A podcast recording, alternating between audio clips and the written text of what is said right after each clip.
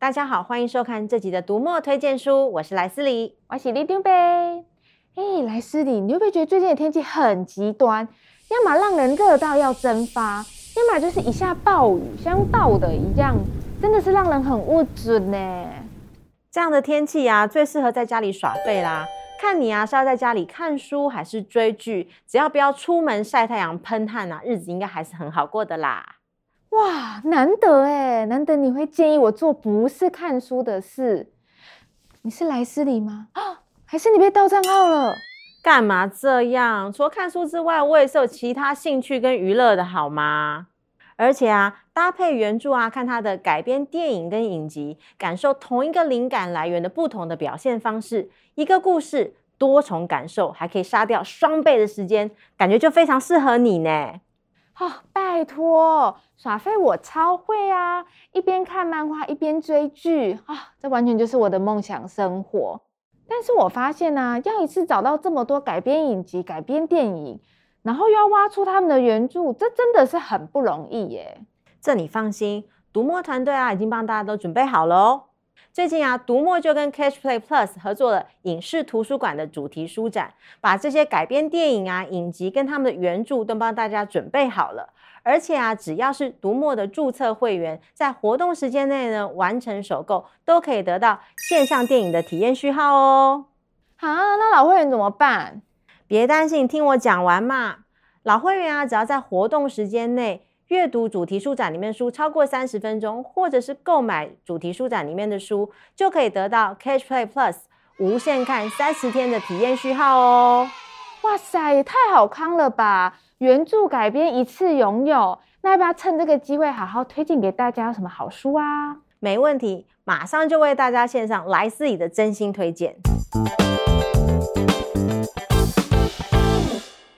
首先呢，我个人呢、啊、最喜欢这种线上串流服务的其中一个原因呢，就是可以随时复习自己喜欢的影集，像前一阵子超红的《茶经》啊，或者《俗女养成记》啊，都是让我一再回味的作品哦。无论是原著还是影集，都各有千秋。诶，可是我记得读墨站上有两本《茶经》，对吗？没错，黄国华他所撰写的小说《茶经》跟影集的《茶经》，基本上它就是同一个故事的不同的展现的形式。他讲的啊，都是十九岁的女主角艺兴，她逐步继承家业，她经历了被退婚、倒债、四万块旧台币换一块钱新台币的这些通膨的挑战之后，逐步啊，把台湾的特有的碰风茶迈向全世界的这样的故事。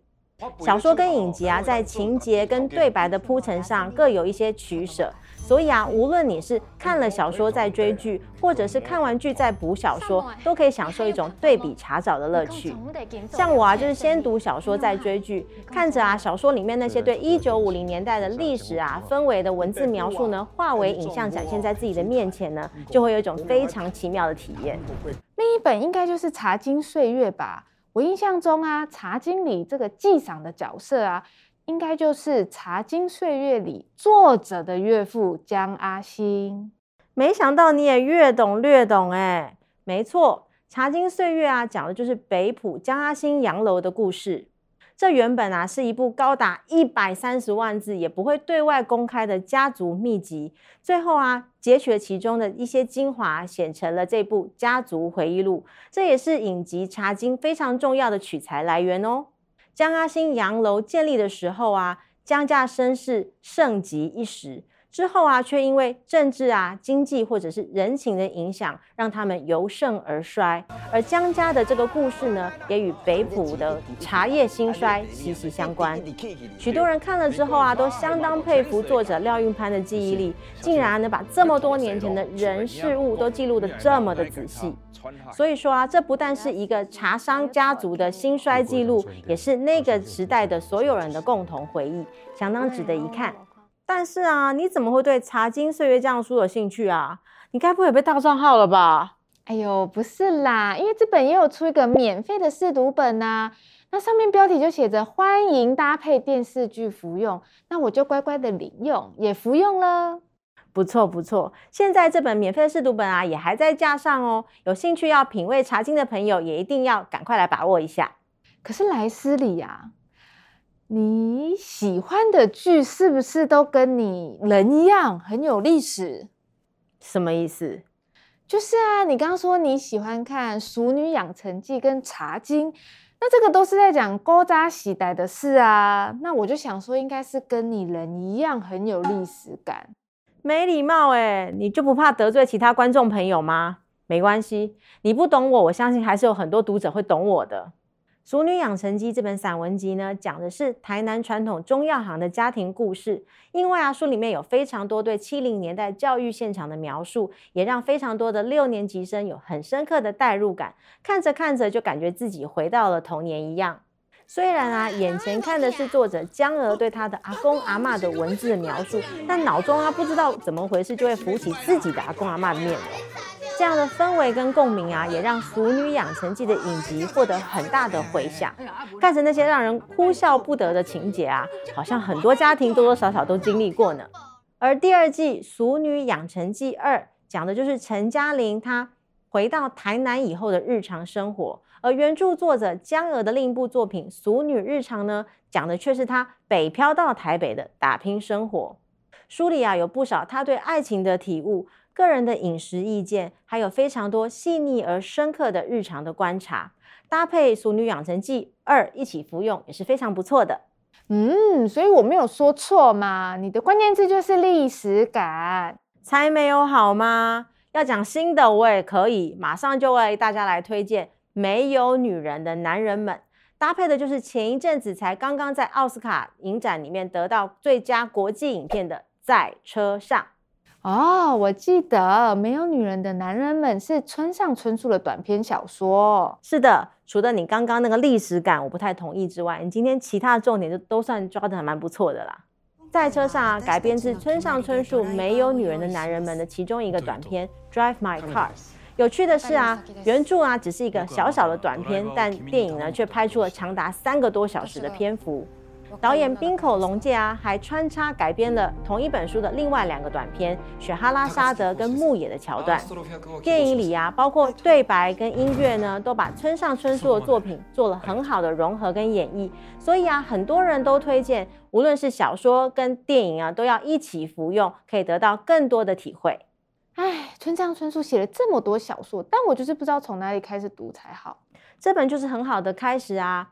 没有女人的男人们呢，它是短篇小说，阅读的节奏啊很好掌握，而且七个短篇的作品呢，就好像是播放概念专辑的感觉一样，非常适合村上的新手哦。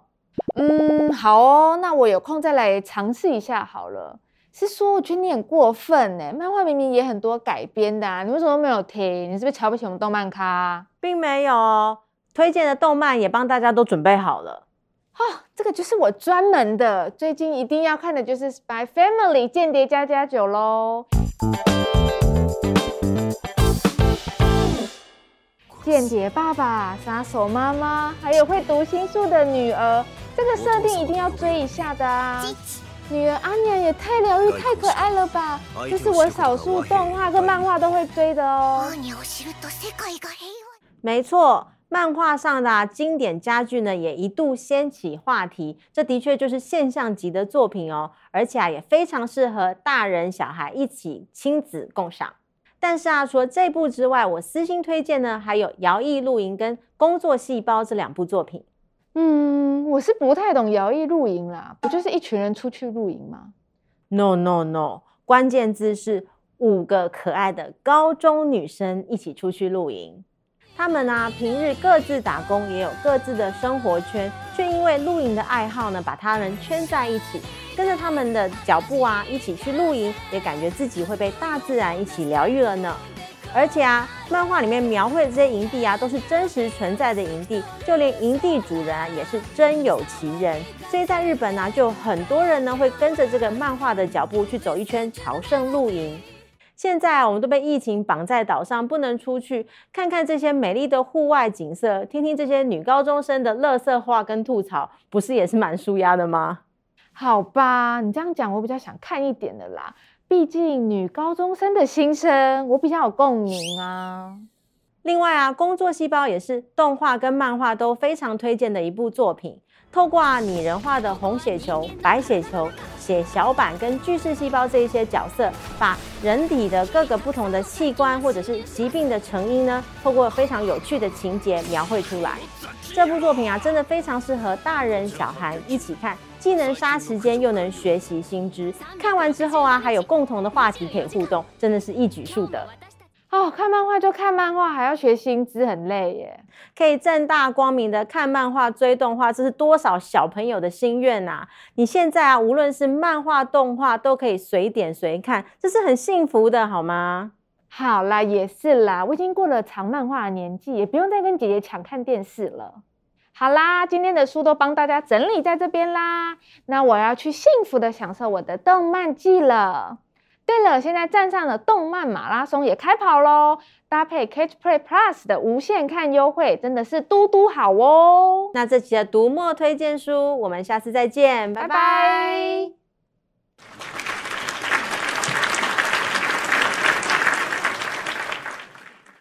莱斯利，没想到竟然有人真的想知道你丢北你所不知道的 point 耶！但是我不知道要分享什么事情，不然我再开放网友提问好了啦。所以你同一个梗到底要玩几次啊？哎呦，不管啦，大家赶快留言问我问题哦！啊，不要问我喜欢看什么书哦。